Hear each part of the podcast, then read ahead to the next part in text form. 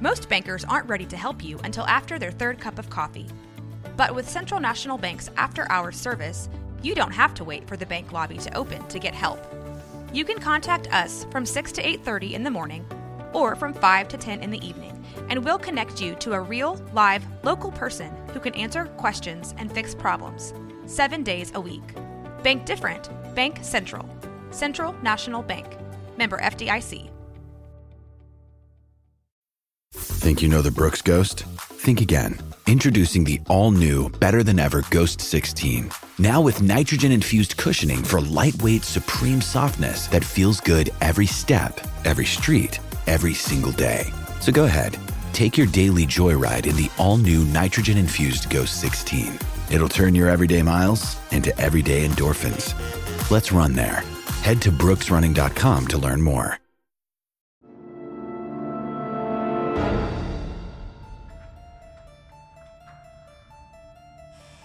Welcome to the Mysteries of the Paranormal. I'm your host, Allison. Here, I'll talk all about mythology, folklore, and cryptids.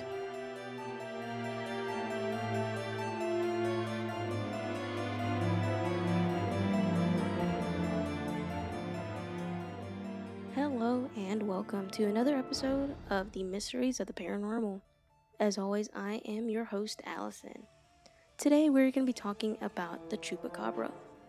And chupacabra is actually Spanish for goat sucker. This is a mythical creature that lives in Puerto Rico and parts of Mexico. It's also been reported in the continental United States. Believers in the chupacabra say that the monster acts like a vampire, sucking the blood out of livestock.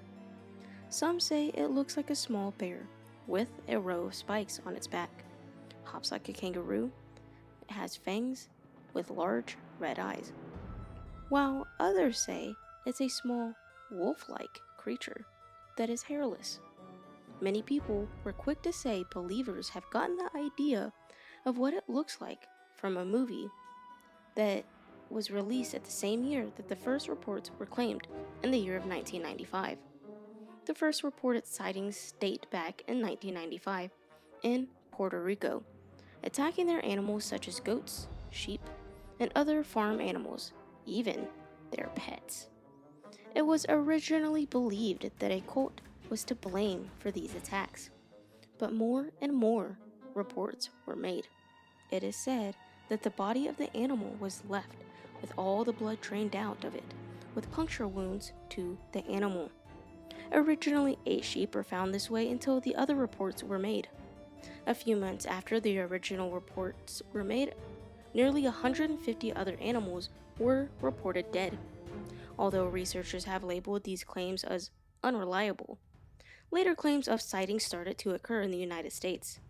This is when the creature begins to take on different features, but is still reported attacking livestock. Despite these new reports, researchers still discredited all claims and even stated that it was merely dogs or wild coyotes that got infected with the parasite, causing them to lose control, lose their hair, and gain thicker skin, and basically causing them to kill livestock. Researchers say that livestock is attacked just because of the fact that these sick dogs and coyotes can't hunt, making livestock easier targets since they are quote unquote pinned up. And this is why people's livestock is being attacked. Researchers even claim that the chupacabra is merely an urban legend due to the lack of evidence. But then again, like we all know, isn't that exactly what makes a mythical creature? Is the quote unquote lack of evidence? This is also mentioned in the Classifying Cryptids episode.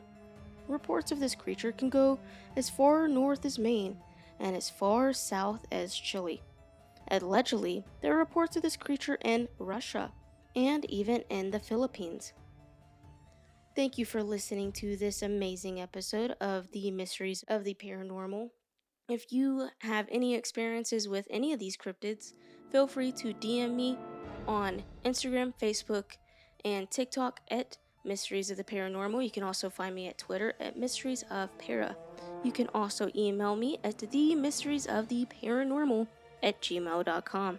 I would love to hear from you as far as your mythical creatures, your encounters, your paranormal encounters, your favorite folklore, and mythology. Until then, see you next time.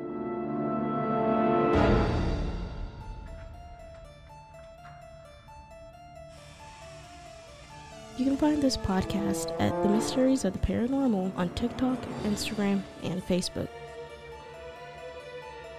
Be sure to tune in every week for a brand new episode, wherever you get your podcast or at roguemedianetwork.com.